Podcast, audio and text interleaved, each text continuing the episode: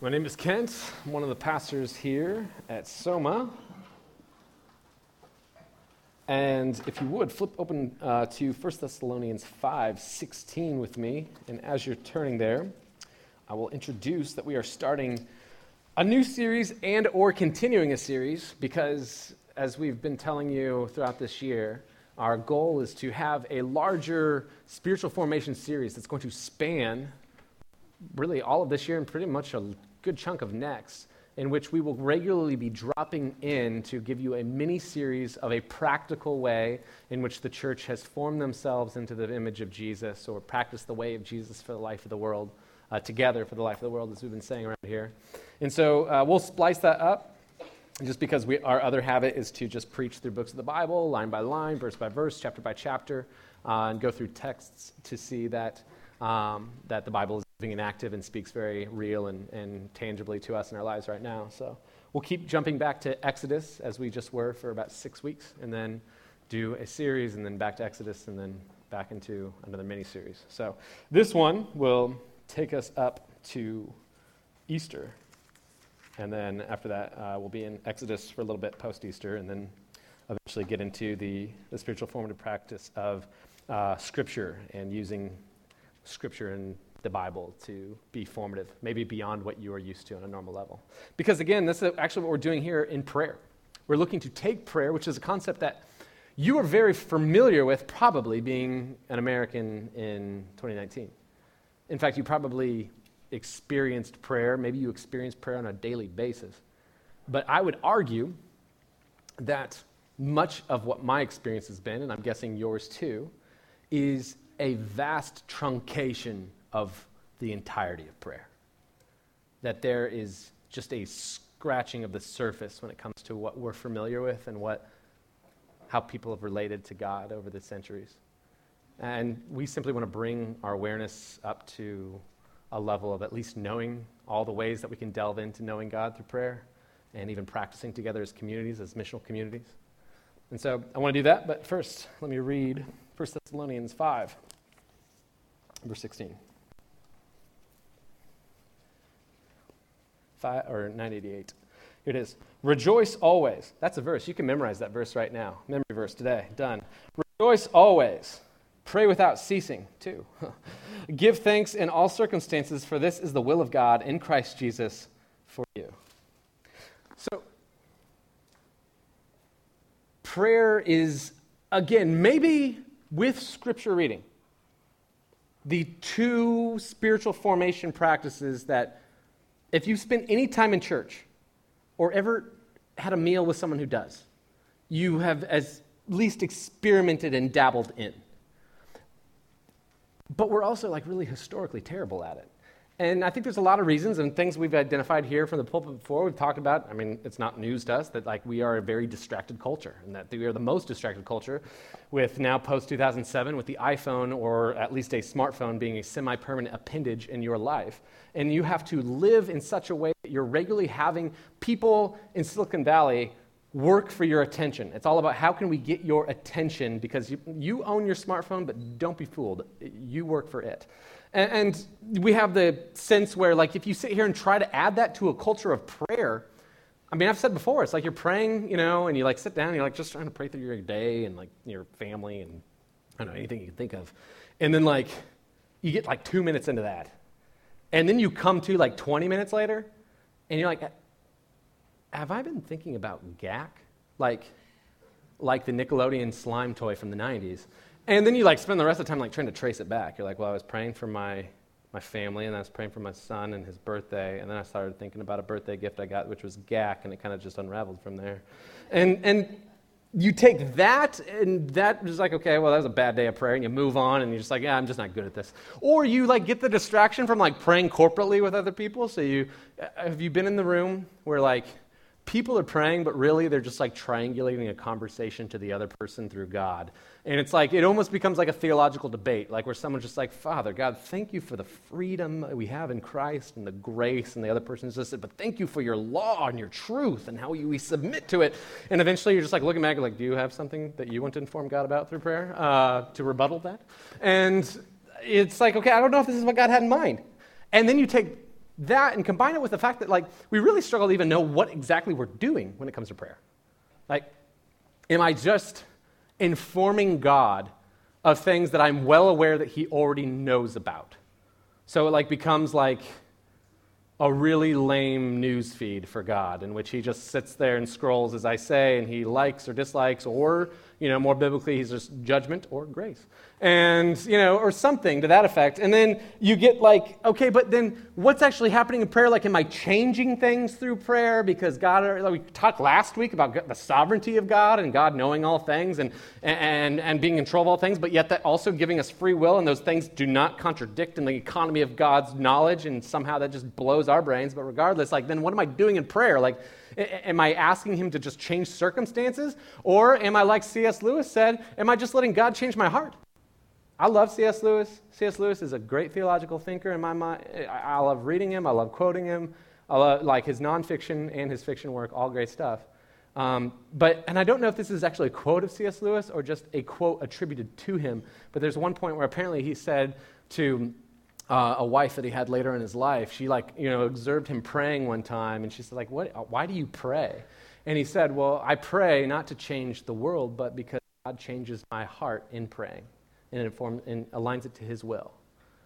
And I will go out on a limb and contradict C.S. Lewis. I think that is biblically bunk. Because I have text after text where it says, hey, knock. But don't knock so that you will have your will changed so that the door won't be opened. Knock because I'm going to open the door. Hey, ask because I'm going to give something to you. James seems to think we have not because we ask not. Or you get Elijah, 1 Kings 18, where he's just like praying for rain. And he prays with all his might and asks his servant, hey, go check the horizon. He says, there's nothing. So he prays again. He says, okay, go check the horizon again. Nothing. Seven times he does that. And then the last time his servant says, oh, yeah, there, there's something happening now. Which then really gets into the effectiveness of prayer, which might be another one of our big problems with it, because our culture is a major effective efficiency idol. That which will make our lives easier, more effective, more efficient, more mass producible, more like we can get more bang for our buck or return on our investment.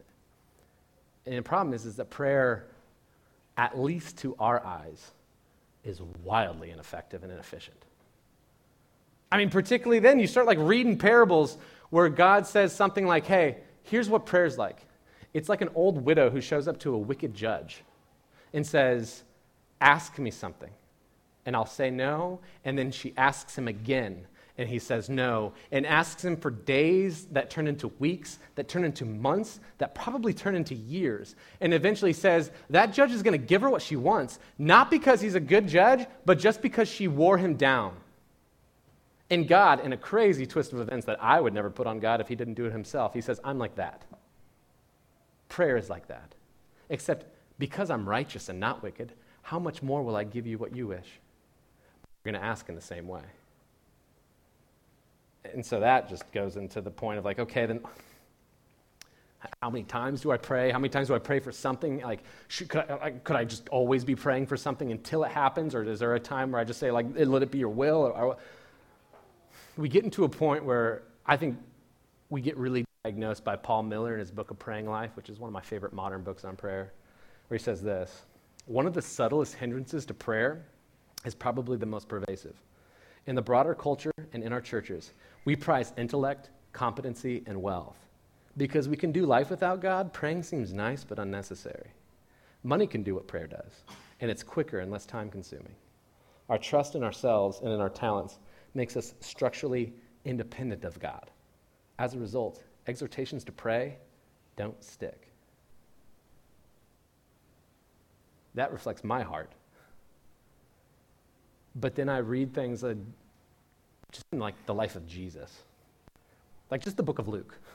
Take Luke 5 15. Crowds coming to Jesus. Like, will not leave him alone because they want to be healed. And it says, like, he sneaks away from the crowds.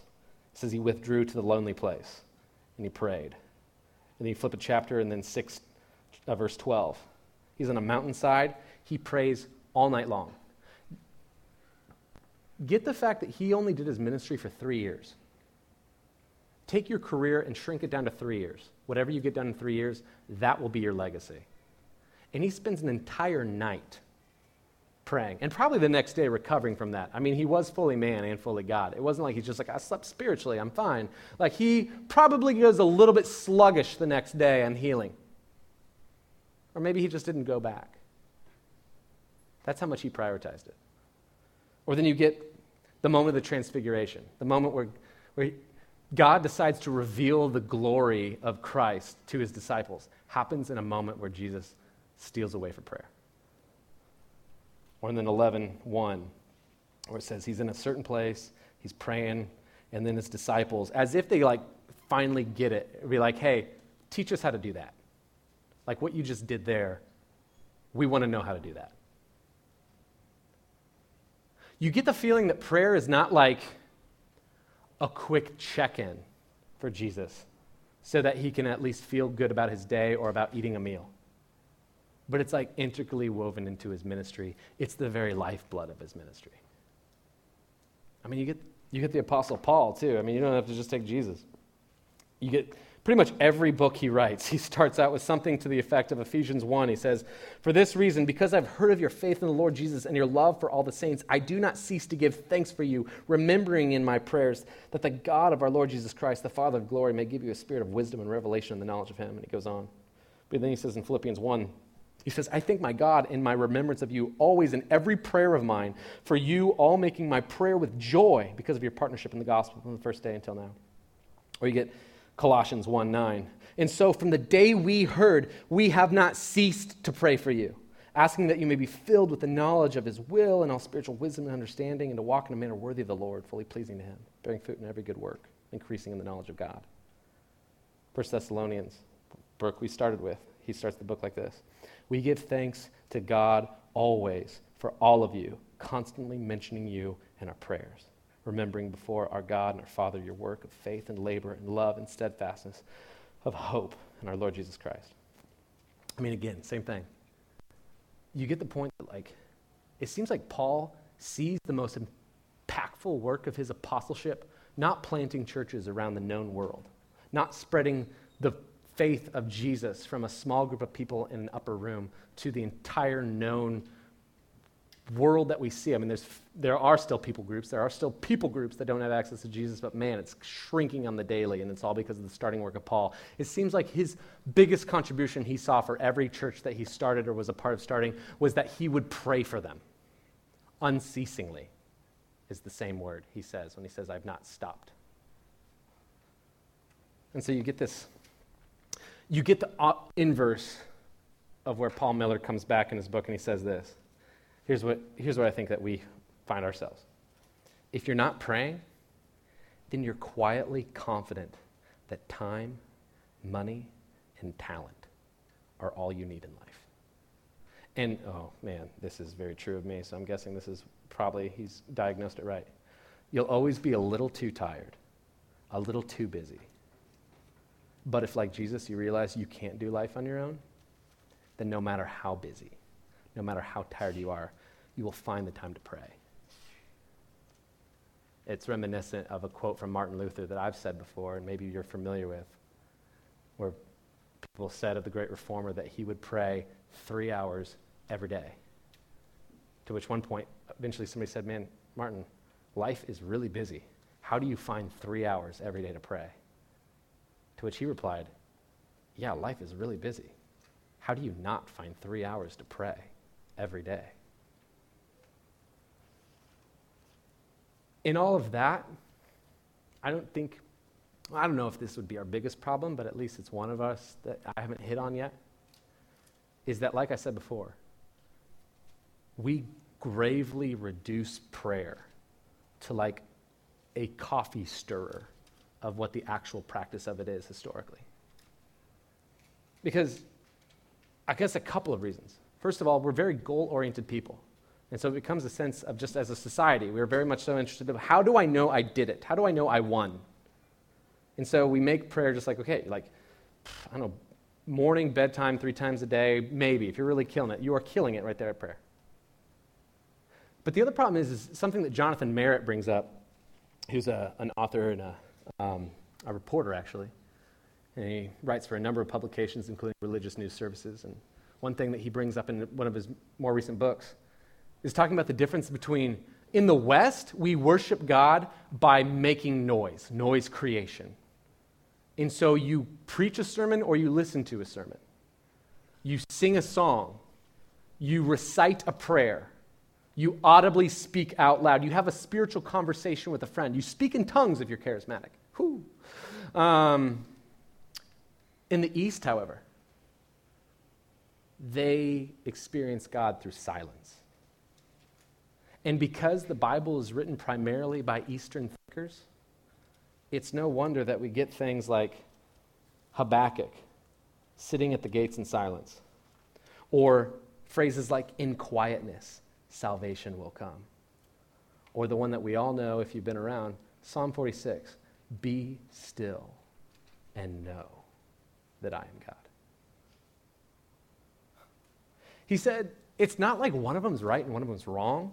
Like, you Westerners just don't get it. You're getting way too gabby with God, and if you would just calm down, He would actually show up. He says, no, there's actually something to be beautifully celebrated about the fact that we have learned in wonderful ways to communicate ourselves to God. God speaks, and so we speak in response to Him. Just like when I speak to my children, they learn to respond back to me. They only speak because they've been spoken to by God. And I've been, I've been spoken to by God, they've been spoken to by me. But it's not one's better or worse. It's the equivalent to chest day and leg day. To which, if you spend any time at a gym, you know the guy who skips leg day. he comes in every day, every day is chest day. Or it's chest day and rest day. And eventually he becomes a caricature of a gorilla. Or he quits, more likely. But regardless, the first advice they will give you is don't start too fast, start where you're at, and don't skip leg day.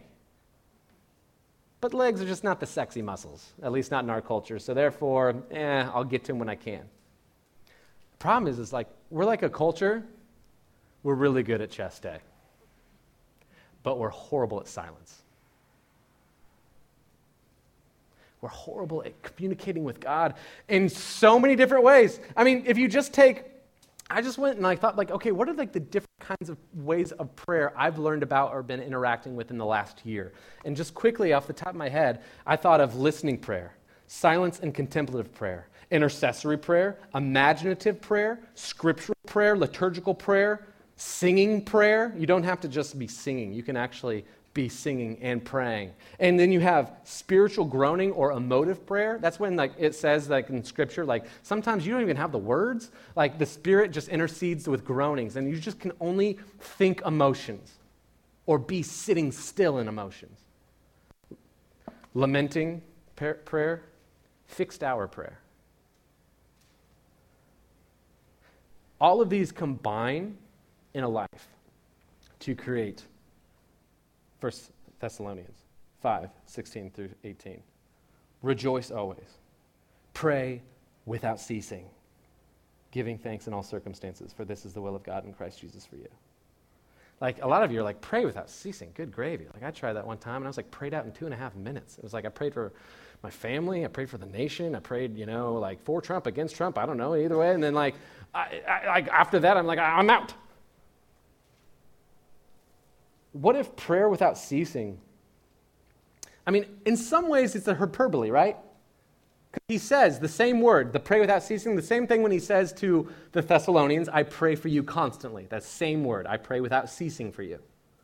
But we know he prayed for the Romans, he prayed for the Philippians, he prayed for the Ephesians, he prayed for the Colossians. He prayed for them unceasingly, apparently, too. And so, on some level, it just means you pray all the time. Like you pray in such a way that it's like you never stop praying for them or never stop praying in general. But what if there's another lens to that? What if there's something else that Paul means? When he says, hey, pray without ceasing, that he and so many other of the biblical authors and spiritual fathers seem to not just view prayer through a pragmatic lens. How do I know I did it? But they view it through a relational lens. How do I enter into a place of relating to God through prayer? It's where you get the concept that Brother Lawrence writes about in practicing of the presence, practice the presence of God. See, he was a monk, but his main activity in monkery was dishwashing. And so he sits there and says, okay, how do I dishwash in the presence of God? So much so that he became so sought after. He eventually just pins practicing the presence of God, which is reflections on how you wash dishes in the presence of God. He said, people said of him, he's so joyful. People had to know, what is your secret in the joy that you exude? He said, oh, it's simple. I live every moment of my life in the presence of God. Because apparently that's where joy is and love and peace and patience and kindness and goodness and faithfulness and gentleness and self control. But the first one was joy. I mean, that's what Paul says in Galatians 5. And he says, hey, this is another way to view praying unceasingly. Walk in the Spirit. Keep in step with the Spirit. Here's, here's a, a metaphor for you it's like you walk every day, right? Do that in the Spirit of God. Or Jesus says himself, Hey, do you want to have really lasting fruit or find real deep maturity in life with me? Abide in me, like a fruit does on a vine. It can't receive life. In fact, the second it falls, it begins dying. Or you get things like Skye Jethani writes in his book With. He writes a book, short read, but very helpful, in which he depicts five ways you can relate to God. And he says most people spend their life in the four ways. The first four. The first four are this there's life under God. He equivocates that to a businessman or woman seeking to live a spiritual life so that God will bless their business. That's life under God. Or you get life over God. That's putting prayer on the back burner because we really know it's good marketing techniques that are going to make this church move forward. Life over God. Or you get life for God. This was me for so long. In fact, this is still me in my pretty much every day that I'm not consciously thinking to not be this one it's life of like, can I live and make choices in such a way so that I can hold it up before God and say, like, surely you're pleased with this? Always with a low grade sense of guilt and shame that he's not. Or then you get life from God. And that's, of course, that's a person who lived their life for God or under God, and then he didn't give them what they want, so now they're in rebellion. And say, like, well, I did this and you didn't do that, so therefore, get away from me. He says most of people spend their life weaving in and out of those four, and they rarely get to life with God. Every single day, every single moment. Ceaseless prayer. Because prayer doesn't just become talking to God, it becomes what Robert Mulholland says when he says, an established posture of relationship with God that becomes the context within we experience all the events and relationship in our lives. Or John Ortberg, a pastor in Northern California, says it like this Prayer, more than any other single activity, is the place in us, uh, is what places in us the flow of the Spirit. I love that phrase, and we'll come back to it. When we pray, hearts get convicted, sin gets confessed, believers get united, intentions get encouraged, People receive guidance. The church is strengthened. Stubbornness gets melted. Wills get surrendered. Evil gets defeated. Grace gets released. Illness gets healed. Sorrows are confronted. Faith is born. Hope is grown. And love triumphs in prayer. In the presence of God, we come the closest to being fully ourselves. So, how do you do that all the time? This way the goal of prayer, in the goal of the Christian life, mind you, is to live all of my life and speak all of my words in the joyful awareness of the presence of God. It's what who I believe Eugene Peterson talks about when he, he talks about the concept of, as I mentioned earlier. He says, Hey, God created a speaking God. He spoke the world into existence.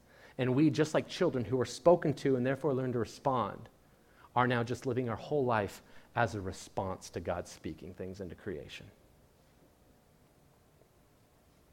Interesting about this passage that I have to point out that is somewhat tangentially connected is that Paul then says, Hey, this is the will of God for you. And that's important because everyone I know, one of their primary reasons for engaging deeply in the things of God is to shake the metaphorical spiritual eight ball enough so that the will of God will surface. And there's two times, at least, that I can think of off the top of my head where Paul says, Hey, here's the will of God. One of them here rejoice always, pray without ceasing, for this is the will of God for you. And the other one is Ephesians 5. And that's, this is the will of the Lord. Don't be drunk on wine, but be filled with the Spirit. Quick mini sermon, not about if you touch alcohol, you hate Jesus. Is about don't be filled with all these other things and be filled, or neglect to be filled with the presence of the Spirit, which produces the fruit of the Spirit as you walk along with it day by day. And that's important because, again, what we think of as the will of God is should I move here or should I move there? Should I marry this person or not marry this person? Should I take this job or that job? Should I go to this college or that college? Should I buy this house or that house? And we think of all these major life decisions as trying to discern the will of God, where Paul is really clear no, no, no, no, no. God doesn't see the will for your life as those major decisions. I mean, maybe in a small way, because he will speak and communicate and lead you. But he says, here's how you know you've gotten into the will of God if you rejoice always. Pray without ceasing. No matter what happens, you're rejoicing and praying in God's will for you, that He is holding you next to Him, no matter what comes. And you're filled with the Spirit and walking along with Him. That's 99.9% of the will of God. Because the will of God doesn't come in major life decisions, it comes in a billion tiny daily decisions, most of them subconscious. Of when I wake up in the morning, do I first shape my soul by checking email or the scores from last night? Or do I enter into this moment in prayer, in the presence of my Father? As I walk through my day, do I just find prayer as a quick get it off the conscience so I can eat food now? Or do I live in a constant, day by day, moment by moment, moment, full awareness, processing every relationship, every event, everything in the presence of my Father? That's the will of God for your life. Move wherever you want. Take whatever job you want. I was going to say marry whoever you want, but I, I have Actually, I don't think that, but either way. Just saying, pray about it and watch their life, okay? Free advice for you uh, for considering marriage. Okay. So, begs the million dollar question how do we do this? If that's the goal, awesome. I want to live in 99.9% of the will of God for my life. How do I do an unceasing prayer? How do I cultivate that in my life? I have four practicals for you because it's spiritual formation series. It'd be really stupid if I didn't give you practicals. So here's four practicals that at least I'm trying to cultivate in some way in my life. Number one, slow down. Corrie ten Boom, a Holocaust survivor and a great spiritual thinker, writes, if Satan can't make you sin, he'll make you busy. Which is like a major wake up call to our culture because again, hurry and sin put you in the same mental state. They put you in a place where you're divorcing yourself from the presence of God, divorcing yourself from the reality that He said is good and right. And it's trying to bend reality to your will. Because this is what you want, or because you just need to get this done. And it's not just workaholics. Like we, we bang on workaholics all the time in our culture because there's just a lot of them, and you know I'm not really one of them, and so you're an easy target for me. But either way, what it is is yes, workaholism, but also the other side, which I am, which is people who just fill your life with a lot of little things, a lot of little meaningless clutter, and so a lot of little tasks, a lot of wide relationships rather than depth of relationships, and another series another podcast, another something that just eventually adds up to having a crowded life for the presence of God to get through. And so the first thing is if we're going to do this, we need to counterculturally slow life down. We preached all about silence, Sabbath, and solitude last month. Refer to that if you need more on that topic. Second thing, slow down. Second, prayer to God only deepens if you can start where you are. Similar to the gym philosophy, don't start where you think you should be, start where you actually are at. So that means praying what you think and what you really feel, regardless of how spiritually and theologically correct it is. The Psalms have no problem giving wildly authentic prayers of people who are really bitter towards their enemies or people that just don't really believe that God exists right now or people that are so depressed. Psalm 88 is like a person that is so lonely, so depressed, so anxious. All they can do is rail against the darkness that they experience. And they don't end the prayer then, but God, I know you will save me from this. They simply end with the word utter darkness. End of psalm. Chew on that church for a couple of millennia. Because that's what it's like when God pens a prayer book. So that just takes us away from this place where we like, you know, do the prayer language and prayer voice. Where, like, you're just like, you know, Ted, can you lead us in prayer? And you're like, oh, yeah, totally. Father God, Jehovah Rapha, we beseech thee to lead us in a manifestation of your glory. You're like, what in the world? Like, what? Did, I mean, first of all, are you picking up a mid Atlantic accent? And second of all, what other context are you going to use beseeched unquestioningly? And so then you get that moment, and then you get like all the prayer rut vocal garbage or just phrase garbage, which my favorite is in Jesus' name we pray, amen, which is just hitting the send button. And it's, we do it because Jesus says, anything you ask in my name, I will give to you. And so then we translated that into in every prayer in Jesus' name we pray, amen. Oh, and I forgot this. In Jesus' name we pray, amen. Uh, oh, wait, yeah. Also, that. In Jesus' name we pray, amen. And like you're like, did you just say in Jesus' name we pray, amen? In Jesus' name we pray, amen. Yeah, yeah. I mean, you know, like it's just like, yes, it's good to pray in the name of Jesus if you're praying in the name of Jesus. If it's just a phrase, it becomes what Jesus said is empty babble that just gets offered up to him like pagans. Because pagans, it's just if I say enough words and enough phrases, I'll get the attentions of the gods. If I just say, in Jesus' name we pray, amen, I'll get what I want. It's a pragmatic view of prayer, not a relational one. And so maybe you need to not pray in Jesus' name for a while and say, God, I know I should be praying in Jesus' name. But if I'm honest, I'm not there. Move my heart because you can't really. And so it's praying authentically and not filtering all the pretends and the shoulds, but just praying where you're at and letting God grow you there. And then it's also opening up to the flow. That was from that John Ortberg quote where he talks about just all of life and the life what we are meant to be happening when we're in prayer and when we're in constant all of our life relationships and events in prayer. And so that looks like, once you slow down, once you're authentic, opening yourself up to floor, uh, flow looks like not only viewing life, not, or prayer, not through a pragmatic lens, but a relational lens. It's viewing life not through a moral lens, but a relational lens. And so a moral lens does this where is the sin line? And once I know it, I walk to it and I back up a half step. And that's where First John gets at this concept of like, that's how you get in love with the world. Where you filter everything like, okay, where's the line that I don't cross? And you get your heart really attached to things that are perishing in this world.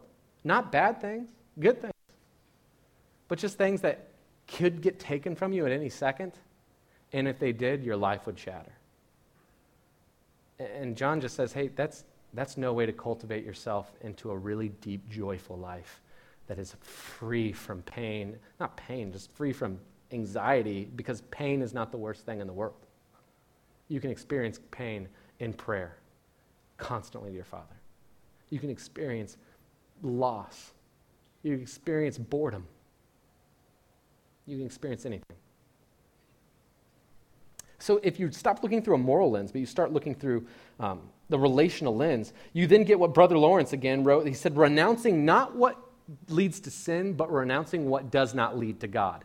Here's the big, you've got to figure this out moment of the day. You've got to figure that out for you. Because I don't know what leads you to God and what leads you away from God. How I've heard it said in the past and how I've tried to practice it in my own life is what stirs my relationship to God and what robs me of my feeling of the presence of God. That could be a show. That could be a podcast. That could be a song. That could be a relationship. That could be a book completely unspiritual, at least in its efforts. I can read a great work of fiction with Jesus. I can watch a great work of fiction, even that depicts some level of depravity. In fact, a great deal. But I always know when I've gone to a place where that's just robbing me of affection for Jesus. I always know when things that are not morally wrong, if I follow sports too closely, it just starts robbing me of my affections. There's nothing wrong with sports. Praise God. I watch, I've been watching the tournament to the glory of God this week. But there's always a point where I realize I'm updating my app way too frequently, and I just start like losing any sense of sensitivity to the spirit and joy. I mean, that's the first thing. You just start doing something even though you have take very little or inter- uh, increasingly diminishing returns of joy in it. Or yeah, there's things where just like, yeah, that that's morally gray, it's morally neutral, it's morally whatever, you know, but like at the end of the day, I have to ask, and you have to ask yourself, is this going to stir my relationship or will it rob it? Here's the thing nobody's going to be able to check your work. That's between you and God. You know. And so you work through that.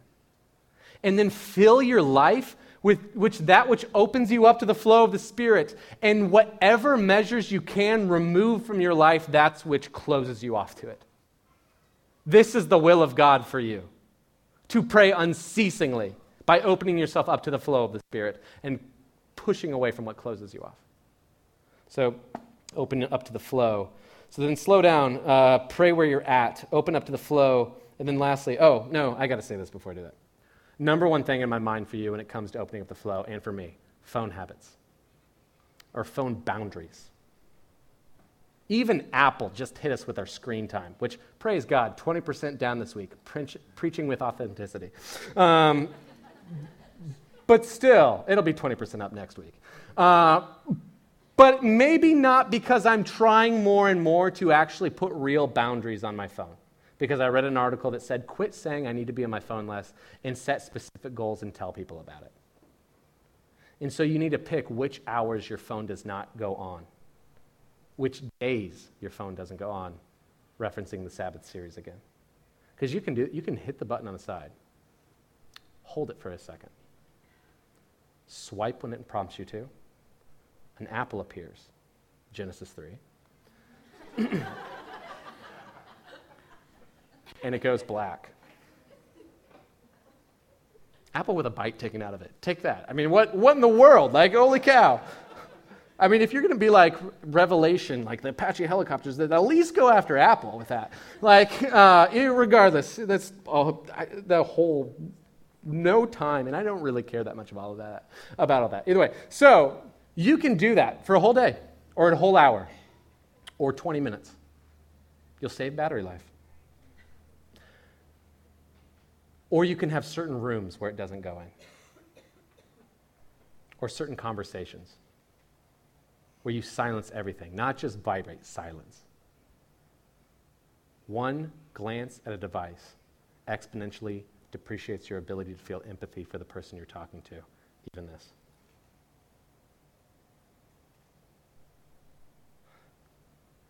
So that's huge for our souls. Um, another way just to think about it is this there's 86,400 seconds every single day. How many of them can you potentially spend in the presence of your Father? Let me tell you what, this today, probably not very many. But I bet you could get more by the end of the week if you intentionally tried. I bet you could get more by the end of the month. I bet you could get way more by the end of the year if you formed yourself intentionally. One last point about this. Yeah, okay, one last point about this. There's always this sense of like, okay, what's spiritual and what's not spiritual, and opening yourself up to flow. And that just neglects the concept of a God who's a father who wants to spend time with you. Again, that's seeing things through a moral or pragmatic lens and not a relational lens. Here's the thing that's true about me and my son I love to spend time with him. His interests and my interests do not align. Friday night, I was at PJ Masks Live. not an intricate plot. Character development, low. But I'll sit there and watch episodes with him because he's into it. I'll, I'll, he'll ask questions about it. I'll look things up so I can talk to him about PJ Masks.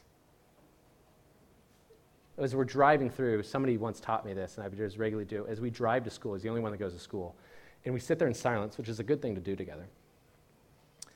There's a time where, like, I want to go for the radio or something just because it's easy. But I've been t- I said, no, I only get so many of these rides. And so I started just asking the question that I've been taught to ask Hey, Judah, what do you see? Because I want to know what he sees. I want to know how he processes life. I want to know what he's looking at and how he's processing and internalizing that. And I want to talk to him about that. It doesn't matter if it's spiritual. Half the time, it's houses, the other half, it's grass. and we start talking about that. And we just start keep viewing life and keep doing life. It's not spiritual, it's not profound, but I'm a father who likes to spend time with my son. So I'm into what he's into. And God seems to describe himself pretty similar to that. Why would prayer just be listing off things you want to have happen? It's not less than that, it's a whole lot more. A whole lot more. Briefly jumping into this, if this is true, if those practicals are going to ensue, then the most important one that probably have to do is we have to arrange our lives intentionally for the results that we want. As the business principle goes, your life is perfectly arranged to give you the results that you've been getting up until now. And so if it's not a lot of time consciously in the presence of your father, then what you're doing moving forward is going to continue to give you that same result. However, if you intentionally cultivate and practice, as I said, you can move forward in a week, a month, a year's time, a decade's time, or 40 years' time. Think about the compound interest of putting four years into this.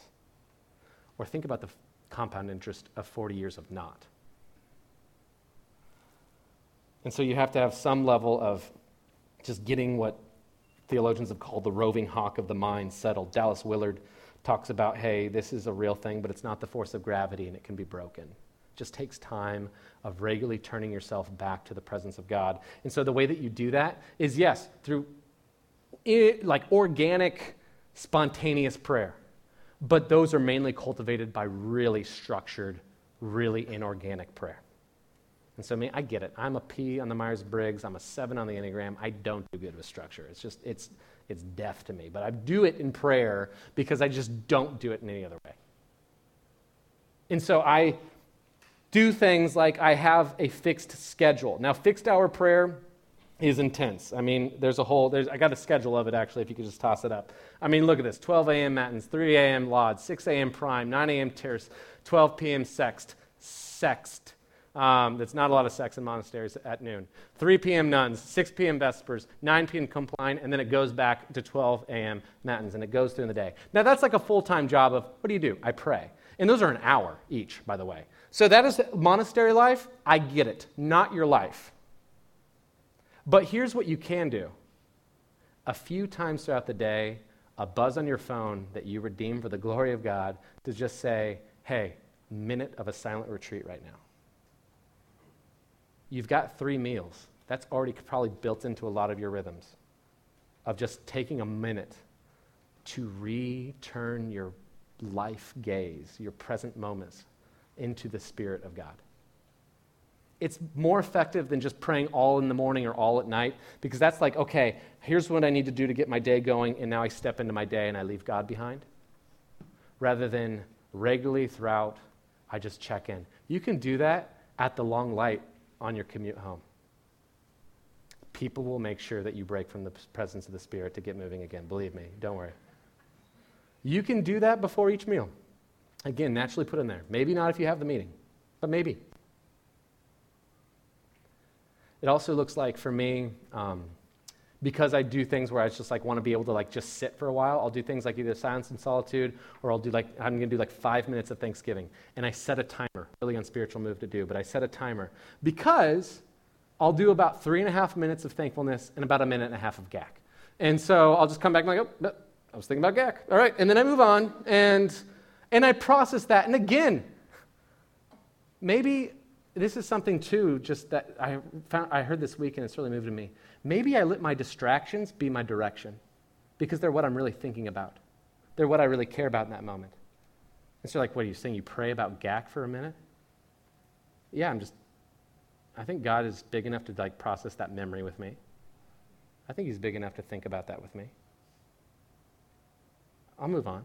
I'll go on to other things that are quote unquote more spiritual. But He's just spending time with me, and I'm spending time with Him. And so I have a timer. I have a card system where I just write like random requests that I have and I keep them in a stack of cards and I pray through them. This is from Paul Miller again, Praying Life. Three seconds a card. I try.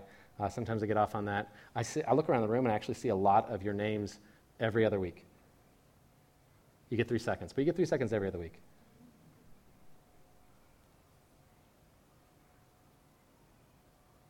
I don't have time for that. The point is this have a technique have something. Because inor- eh, organic is beautiful, but it, it's cultivated through inorganic, doing it over and over and over again. Tom Brady still practices seven step drops. He'll be 70 this year, next year. and he practices every year because he wants to do it organically. Takes a lot of inorganic thought and, and structure to be doing something organically. And then just as we'll say in all of our practice series, you'll hear this point a million times in the next year. Invite yourself into a time of practice. And so invite a mentality of practice. Maybe you'll be awesome at prayer naturally. Maybe you won't. Maybe you'll love it. Maybe you'll hate it. Maybe you'll experience what most things you do, which is the J curve, which is a known phenomenon of every time you start to do something and you intentionally try to get better, first thing is, is you get worse. And then you dip out on getting worse, and then you start adjusting, and then you go up exponentially. And so the first several months, maybe the first year, is the loop of J. But don't give up. Get into missional community, and in community, let's practice these things together. Because in 40 years, we'll either have cultivated this in our souls or not. We'll either have cultivated love, joy, peace, patience, kindness, goodness, faithfulness, gentleness, and self control in our souls. Or just anything else. Let's pray. Uh, before I pray, or I guess I could just do this in my prayer and triangulate my conversation to God. Um, I'll say that we're going to enter in after this time of the time of communion. I invite you potentially to your inaugural minute retreat. The band's going to come forward, they're going to start playing. You take as long as you want. Even if communion passes, you can come and we'll, we'll serve it to you afterwards. Or you can just come and tear it off and we'll just know that person, they were praying. They got into it. and the Spirit moved. Praise God. Or you can just come and for a moment remind yourself and sit in the fact that God is saying, Hey, I want to enter into a relationship with you, and I've done everything to take sin out of the way, to give you righteousness, to redeem this world. That I came, I am come, which is not grammatically incorrect. I am presently have come and I'm coming again. And so I invite you to that minute retreat. If you're not a Christian, I invite you to much longer retreat. Just simply don't jump in this moment because that's what that means. But I'd ask you to reflect on a relationship with a God like this. And we'd love to pray and talk to you about that. Let's pray. Father God, as we enter into this time of talking to you in prayer, I pray again that it would only cultivate deeper in us a spirit to pray without ceasing, spending time with you, reopening ourselves to the flow of your Spirit, which is simply looking to be with us. In Jesus' name,